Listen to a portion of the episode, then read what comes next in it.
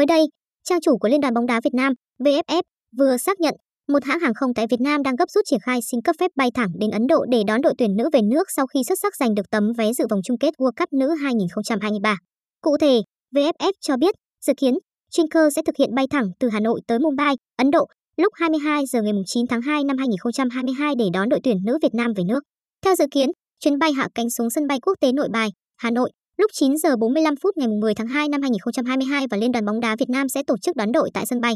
Phía hãng cho biết sẽ thực hiện nghiêm ngặt tuyệt đối quy trình khép kín phòng chống dịch, đảm bảo sức khỏe tốt nhất cho các thành viên đội tuyển và ban huấn luyện. Đây là tin vui với đội tuyển nữ Việt Nam khi các cầu thủ đã xa nhà gần 2 tháng, phải đón Tết Nguyên đán nhâm dần 2022 nơi rất khách quê người. Thời gian qua, thầy trò huấn luyện viên Mai Đức Trung đã rất nỗ lực để vượt qua không ít thử thách, thực hiện mục tiêu đạt tấm vé tham dự World Cup 2023, khiến người hâm mộ cả nước cảm thấy tự hào trong dịp đầu xuân năm mới.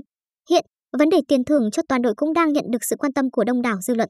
VOV cho hay, mức tiền thưởng của Liên đoàn bóng đá thế giới FIFA cho mỗi đội khi vào vòng chung kết World Cup nữ 2023 là 750.000 đô la Mỹ, tương đương với khoảng 17 tỷ đồng. Càng xuất sắc vào sâu hơn, số tiền thưởng cho các đội càng tăng lên. Ngoài khoản tiền thưởng 750.000 đô la Mỹ từ FIFA, các học trò của huấn luyện viên Mai Đức Chung còn được nhận các khoản thưởng nóng từ VFF cùng nhiều nhà tài trợ trong nước, ước tính lên đến hơn chục tỷ đồng. Bên cạnh đó, FIFA cũng có quyết định thay đổi số lượng đội tuyển tham dự vòng chung kết World Cup nữ 2023 khi tăng từ 26 lên 32 đội. Theo dự kiến, giải đấu sẽ được tổ chức từ ngày 20 tháng 7 đến hết ngày 20 tháng 8 năm 2023. Các cầu thủ đến từ Việt Nam là đội bóng thứ 7 giành được tấm vé tham dự sau các đội Australia, Hàn Quốc, Nhật Bản, New Zealand, Philippines và Trung Quốc. Được biết, huấn luyện viên Mai Đức Trung đã đi vào lịch sử bóng đá nước ta khi giúp đội bóng nữ lần đầu tiên giành vé dự vòng chung kết World Cup. Tuy nhiên, trong sáng ngày 7 tháng 2, nhiều đơn vị truyền thông tại Việt Nam đồng loạt chia sẻ thông tin cựu huấn luyện viên của Bình Dương đang có ý định xin dừng trọng trách dẫn dắt các học trò. Trước thông tin này, Tổng thư ký VFF ông Lê Hoài Anh cho hay